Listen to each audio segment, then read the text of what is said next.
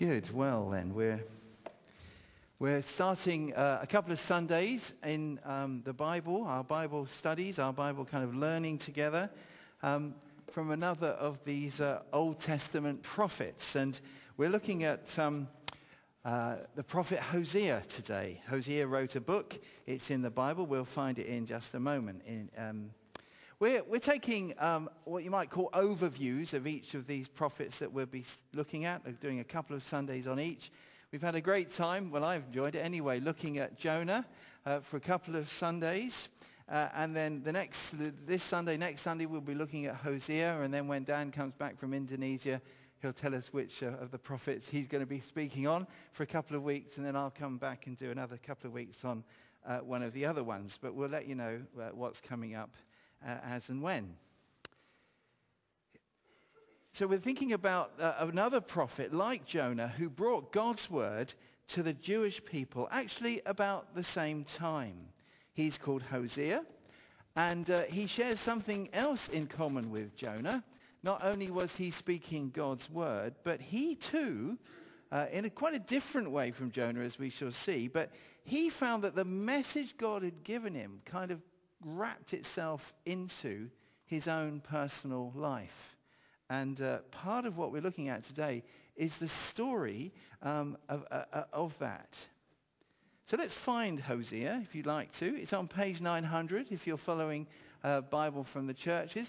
If you're not, then if you kind of hit the middle of the Bible, you should get, you'll see Isaiah, Jeremiah, massive, huge prophets. I don't think we'll be looking at any of those over, over two weeks. And then you'll come to Ezekiel a bit later. It's another big prophet.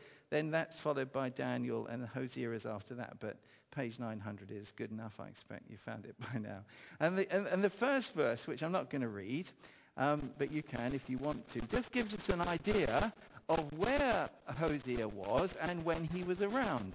It's in the 8th century BC. That's in the 700s from, you know, uh, 799 through to 700 because Old Testament before Christ history goes backwards, so to speak, or you're counting forwards. I never get it. But anyway, you know what I mean. And it was at, at that time when the kingdom of Israel uh, that David and Solomon had set up, Solomon was David's king, uh, it had established 200 years earlier, had been divided into two kingdoms now.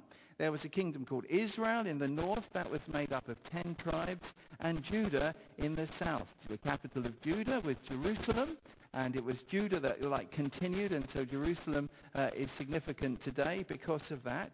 Um, Israel in the north, their capital was Samaria um, and, uh, you know, they were rubbing along reasonably well in the uh, 8th century, in the 700s BC. Uh, life was really quite easy for them at this time. See, their biggest enemy had been Assyria. That was a, a major power up, you know, towards um, uh, Baghdad over that way, you know, over in the uh, kind of that part of the Middle East. Uh, and Assyria was, was weaker at that time, a bit preoccupied with other things, so didn't keep coming down and raiding uh, Israel and, and threatening Judah as well. Uh, they were prosperous. The economy was going well. You know, everything seemed pretty happy um, uh, for them. But all that was going to change.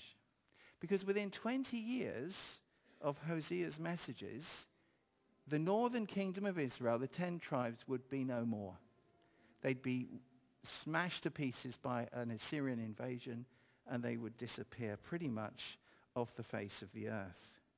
And 150 years later, Judah, the southern kingdom, uh, would be in Babylon in exile their great city Jerusalem in ruins.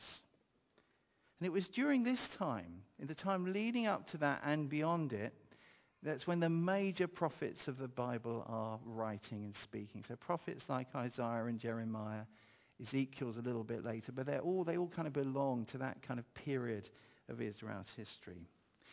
Now, Hosea's message, it tells us here, is really for the northern kingdom, Israel. Let's see what he has to say then. Let's get into it straight away. Uh, chapter 1, verses 2 to 9.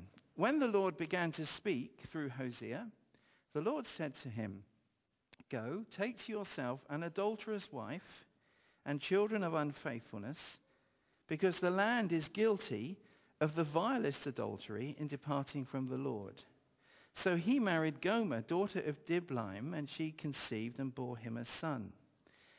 Then the Lord said to Hosea, Call him Jezreel, because I will soon punish the house of Jehu for the massacre at Jezreel, and I will put an end to the kingdom of Israel. In that day I will break Israel's bow in the valley of Jezreel.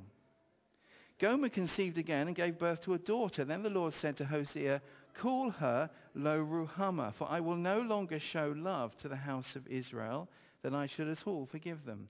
Yet I will show love to the house of Judah, and I will save them, not by bow, sword, or battle, or by horses and horsemen, but by the Lord their God. And after she, that's uh, uh, Hosea's wife, had weaned Lo Ruhamah, Gomer had another son. Then the Lord said, Call him Lo Ammi, for you are not my people, and I am not your God. The shock of a broken relationship. It's a shocking story. Hosea is told by God that he's to go and marry a wife who will be unfaithful. And the NIV tones the language down a bit. It's extremely blunt in the Hebrew original. It says she's a prostitute the Hebrew puts it. Marry a prostitute, have children of prostitution, because the nation is like a prostitute forsaking the Lord. It's kind of like a word that kind of, you know, comes out almost kind of shocking straight away. What a, what a message to receive. Shocking, isn't it? Now, I'm not sure how this worked out. Bible scholars have got slightly different views. Either Hosea knows what she's like and has this word from God and, and deliberately does what God says and marries her.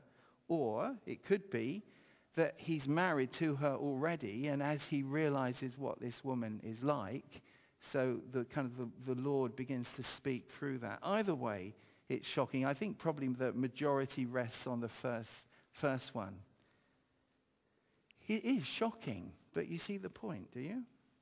See, God is saying to the Israelites, you are behaving like an unfaithful wife. You're behaving like somebody committing adultery. And God has got something to say about it. And that's the shock. They, they didn't seem to realize it. Maybe they didn't think they were.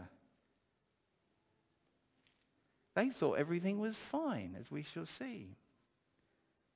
But that's not the only message. Look what happens when the children are born. They're given names that tells stories. Imagine having this as your name. Here comes the first boy in verses 3 to 4. He's called Jezreel. Jezreel was a place that was infamous in Israel's history. It was like calling a kid, I can't say the word, Srebrenica, or, you know, one of the places in Rwanda where a great massacre had happened, or, you know, in the old days, um, you know, just a, a very kind of famous place where something awful, terrible had happened. Jezreel. And God explains why he, uh, uh, Hosea is to call his first son Jezreel. Why?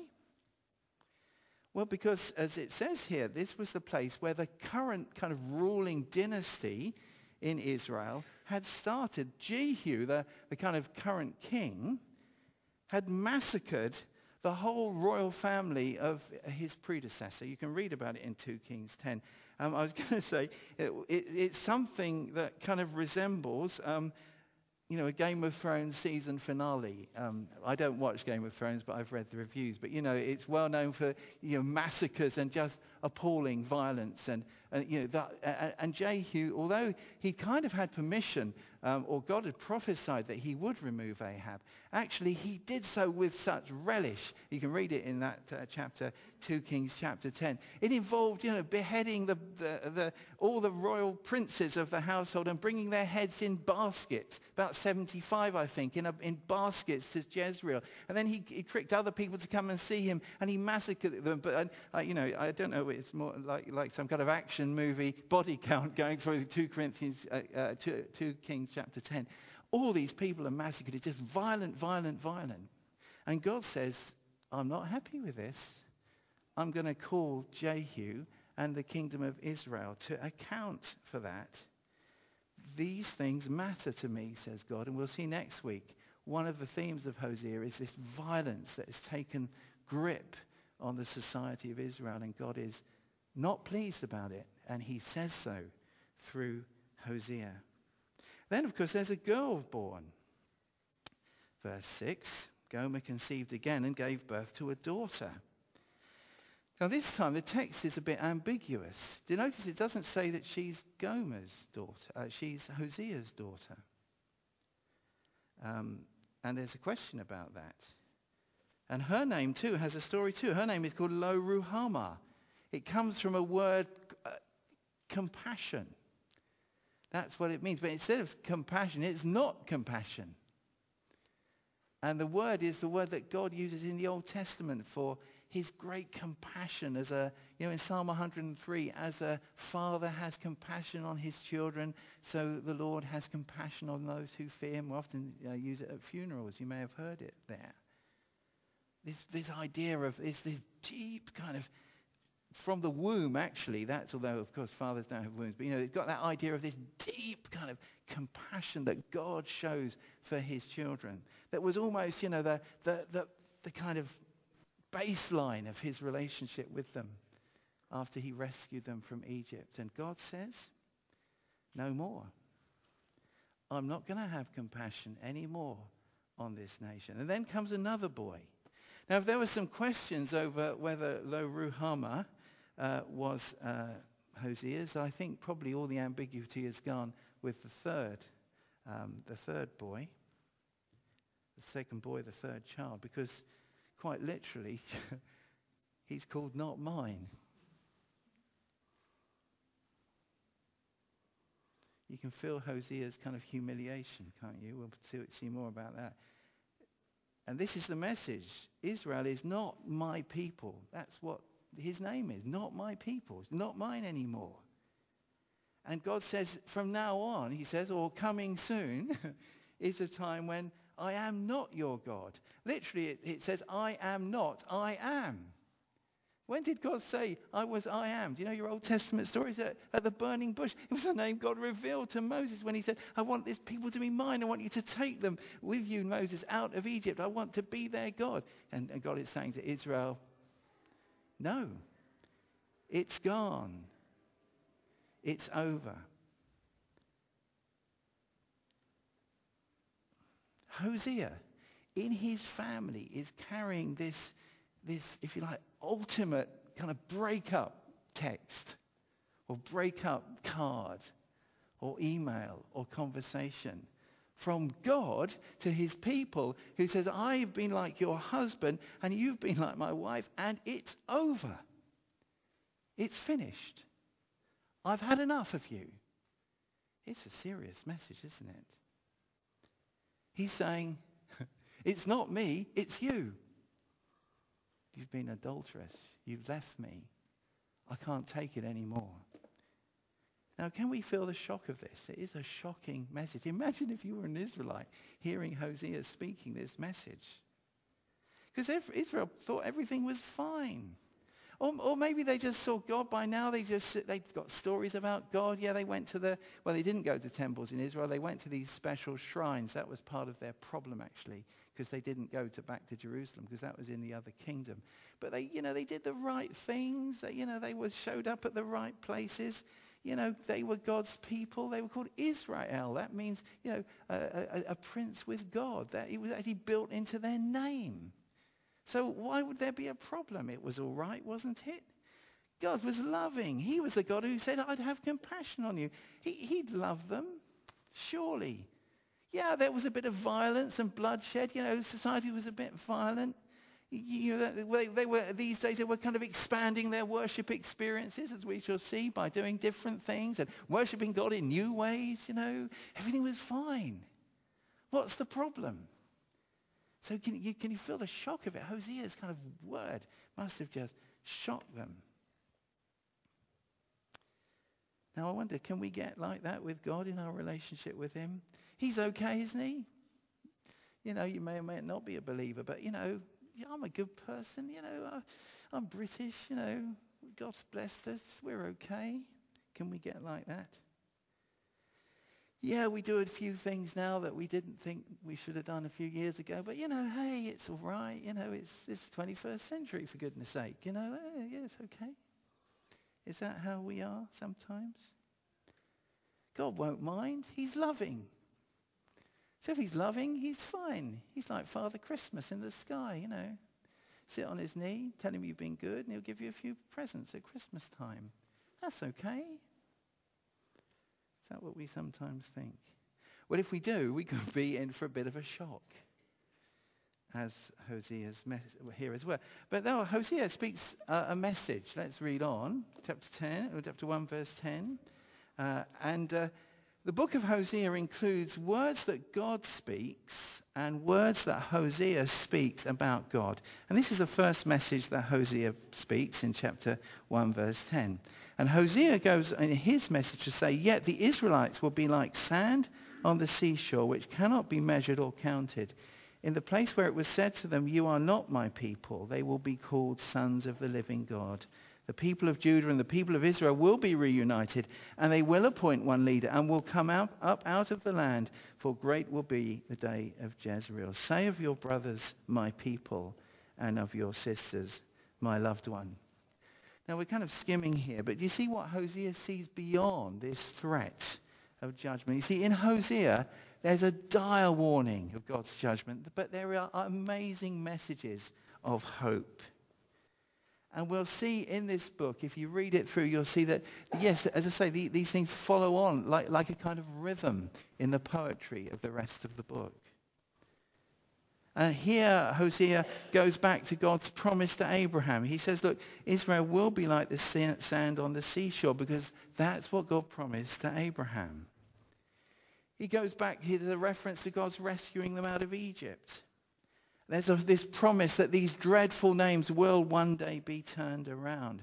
Hosea gets a vision of how that one day people will be called children of the living God. Hosea sees beyond this to God's big purposes for something much more than the judgment of the northern kingdom of Israel.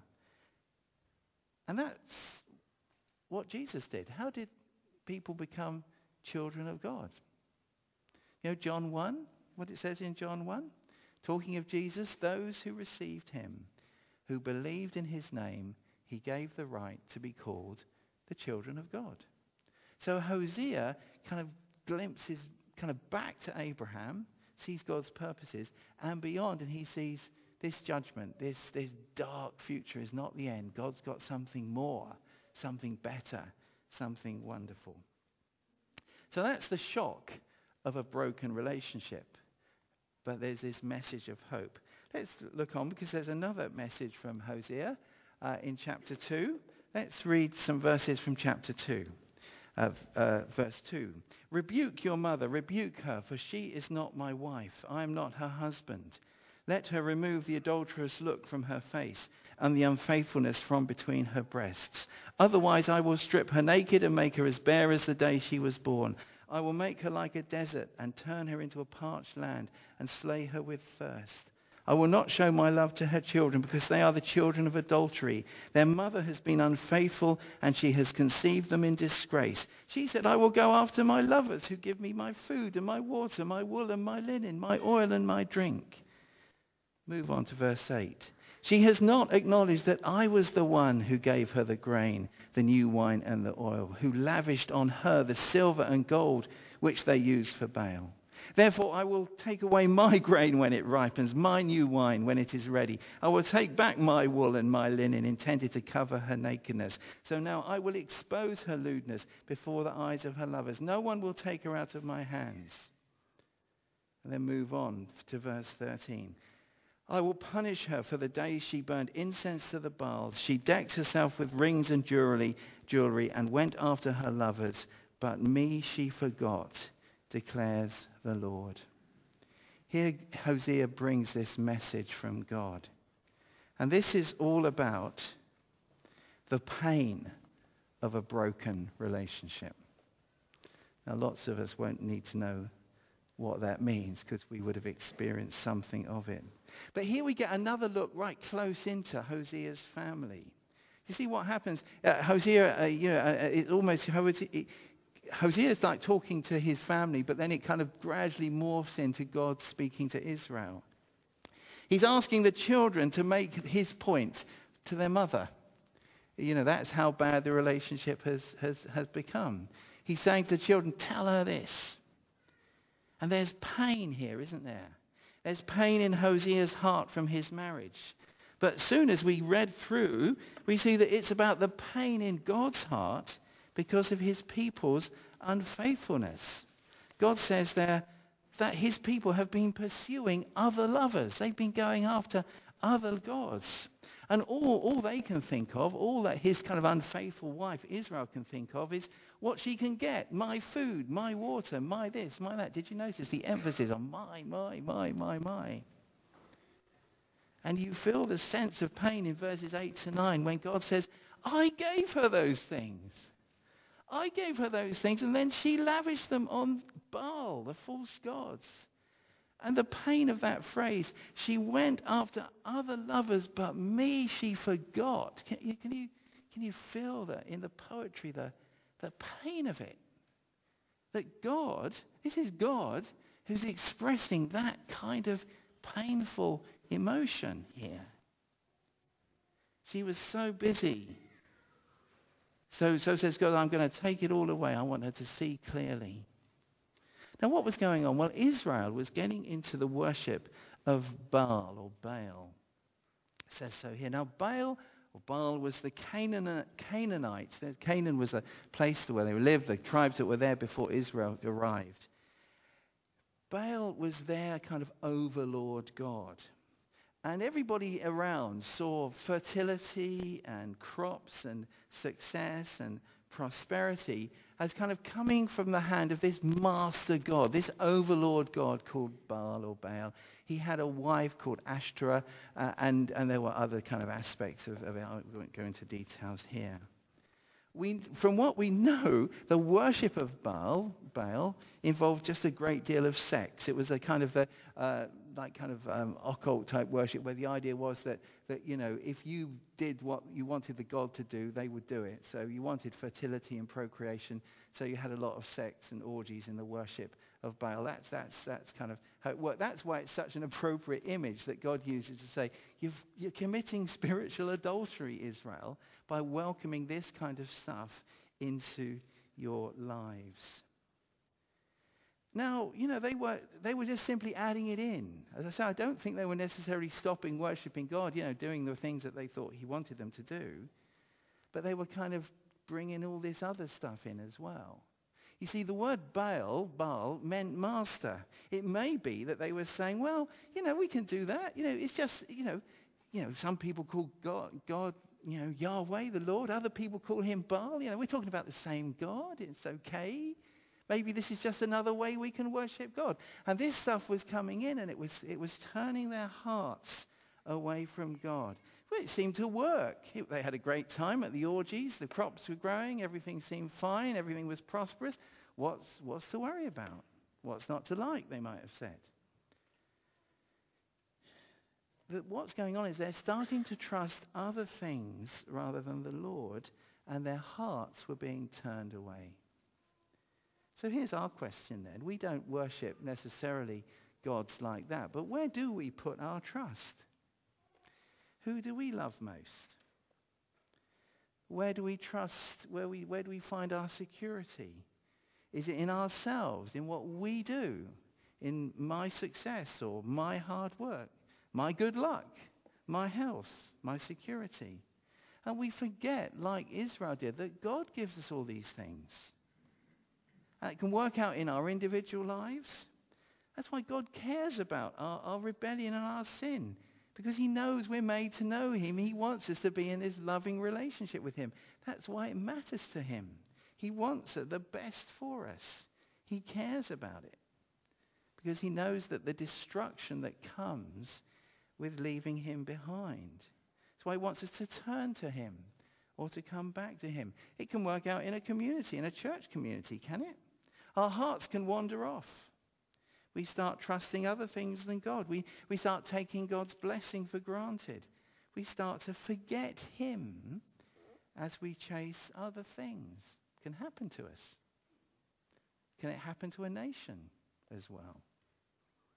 Could it happen to our nation? Now, some of us, and I can understand this, find the idea and these Old Testament passages of of God being angry. A very difficult thing to get hold of. Now, I think that these kind of passages help. See, God is angry with his people because he's in pain, because he cares so much, because he's like, you know, you would feel if you were in Hosea's position. And anger is not inappropriate. It's not like some impersonal kind of thing that kind of just God wants to zap people or destroy Israel. I mean, he is, he's torn apart almost, if I can say that about God, which because I can't. That's the problem of talking about, it's the problem of what some people call anthropomorphism and all that kind of stuff. But, you know, but the, that whole issue, though, God is describing himself. He's choosing to, to describe his relationship with Israel in that way. He is in pain. And in that pain, he's, he's angry. He's hurt because it really, really matters to him when they turn their back and walk away or let other things in that displace their love for him. God's upset when he, we turn away. Consequences follow as we live our lives without him. Judgment can come upon us. And that just adds to his pain. You see, God's love, we talk about God's love, and the Bible says God is love, and we think about God's love as some kind of impersonal force like gravity. It isn't. Love is relational. It's relational with us, and it's relational with God and us. That's why these kind of passages exist, to help us understand that. Well, let's read a bit more of Hosea's message from chapter 2, verse 14. It begins with the word therefore. Therefore, I am now going to allure her. I will lead her into the desert and speak tenderly to her. There I will give her back her vineyards and will make the valley of Achor a door of hope. There she will sing as in the days of her youth, as in the day she came up out of Egypt. In that day, declares the Lord, you will call me my husband. You will no longer call me my master. I will remove the names of the Baals from her lips. No longer will their names be invoked. Verse 19, I will betroth you to me forever. I will betroth you in righteousness and justice, in love and compassion. I will betroth you in faithfulness, and you will acknowledge the Lord. Then verse 23, I will plant her for myself in the land. I will show my love to the one I called not my loved one. I will say to those called not my people, you are my people. And they will say, you are my God. This is, this is the, some more, you know, this is the hope. A hope of a renewed relationship. In verse 14, when I read therefore, what were you expecting? You know, it says, went after her lovers, but me she forgot, declares the Lord, the end of verse 13. Therefore. Well, the last time we saw a therefore was at the beginning of verse 9 when he said, therefore I will take away my grain. You know, you're expecting a therefore more judgment. But what comes? Therefore, he says, I, I will lead her into the desert. I will speak tenderly to her. It's the language of love. He, he says, I'm going to speak to her heart. I'm going to almost flirt with her. I'm going to court her, use that old expression, or woo her, another old expression. I'm going to kind of bring her back. I'm going to whisper sweet nothings in her ear, we used to say. I don't know whether we say that. Great problem of our current society is uh, uh, uh, romance is, uh, oh no, I shouldn't say, I say romance is dead. It's all about sex and where's, where's the romance gone? But anyway, I'll speak tenderly to, and I've said it, it's on the online and everything. I'll be in trouble. you may disagree. I, I, I'm, I'm a man in my late 50s. It's just how it appears to me. But anyway, I may be wrong. He says, I'm going to take her back to the, what's the significance of the wilderness? The wilderness was when they took Israel, went out of Egypt, and it was in the wilderness, those 40 years, God married her. God got to know Israel. God became her God.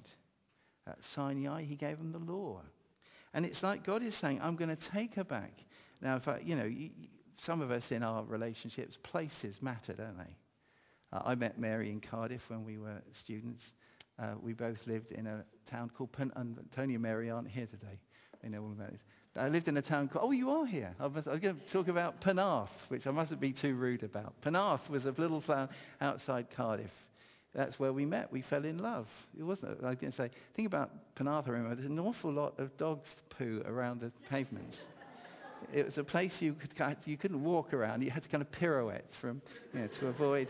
But anyway, that's where we met, and that's where we fell in love. I'm sure they've cleaned it up a bit now. No offense, guys. They have. Thank you. It's a lovely little town. And there were places there. I remember one night we stood on the beach uh, uh and looked at the moon and talked to each other and, you know, uh, yeah, special places. And God says, I'm going to take Israel back to the place where we fell in love. I can take her back to a new relationship. And that's why there's this amazing uh, image of betrothal. God says they've gone after Baal. Baal meant master. The Lord says, you're going to know something better. You're going to know me as a husband, not a master. It's the language of betrothal there. That Hebrew binding arrangement where gifts were given.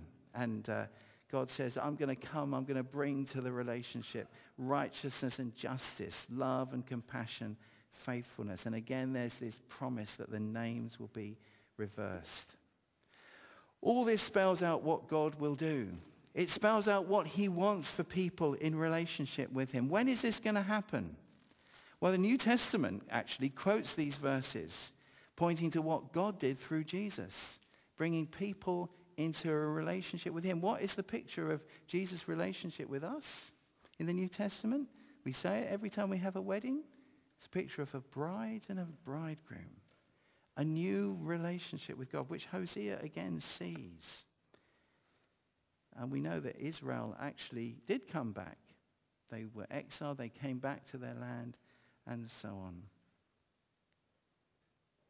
We celebrate this here. Maybe finally, I'm going to have to really rush. I'm sorry I'm taking too much time, but some people looking on, me hearing that, I think, yeah, come on, Hosea, how's that going to happen then? And Hosea would say to them, well, let me give you my testimony. And it's here in chapter 3, verses 1 to 5. Because the Lord says something to him again.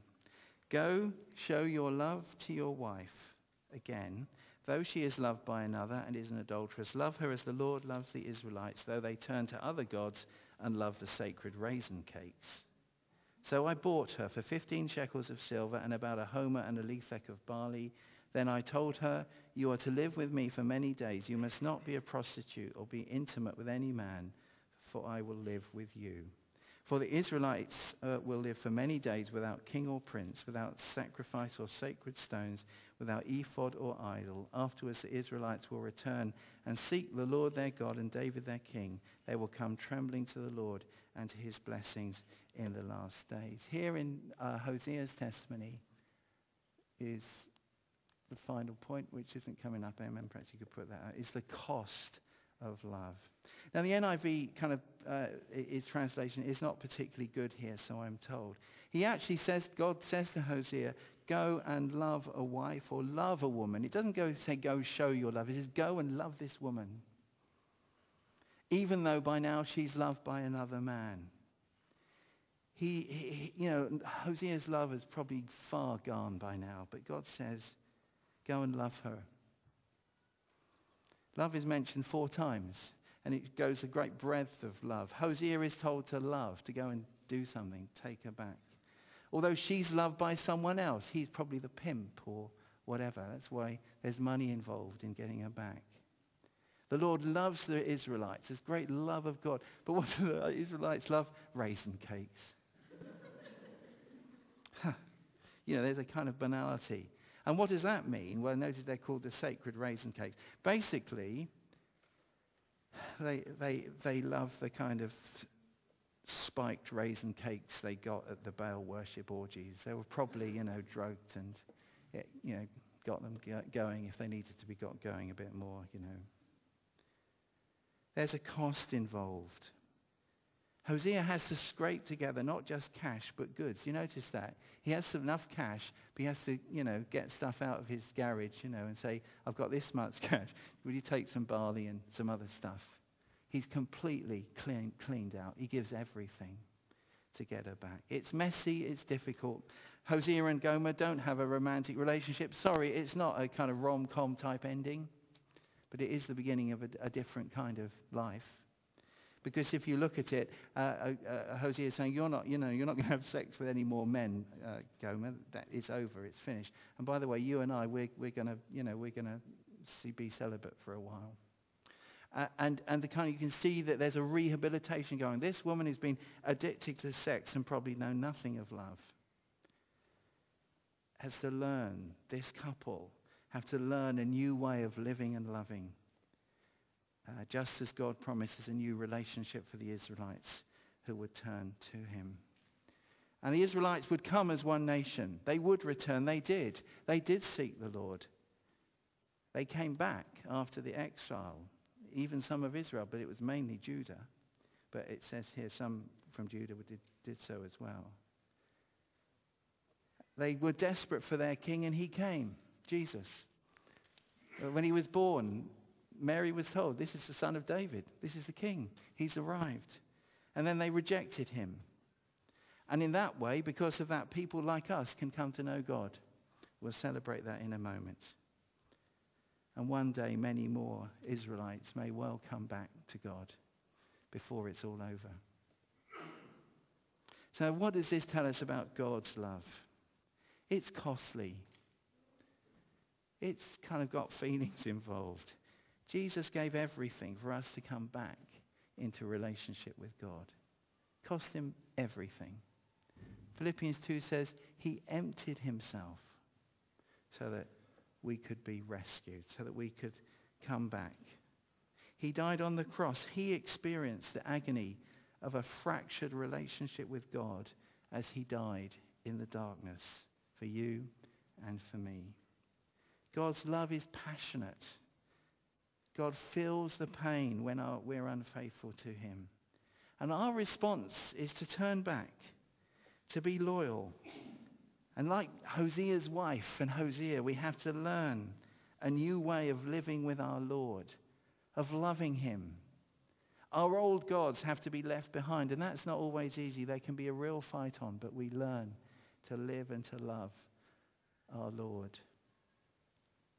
God's love is personal, so we respond personally. We can know his forgiveness. We can know this King. We can know this hope. However far we've gone away, we can know it. That's Hosea's promise. Shocking, but shocking at, you know, because of the pain of it, but shocking because of the amazing love that God reveals in this story. We'll find more about what Hosea's message was and what um, God had to say to his people next week. Sorry I've taken a lot of time, but I'll leave it with you guys. Thanks.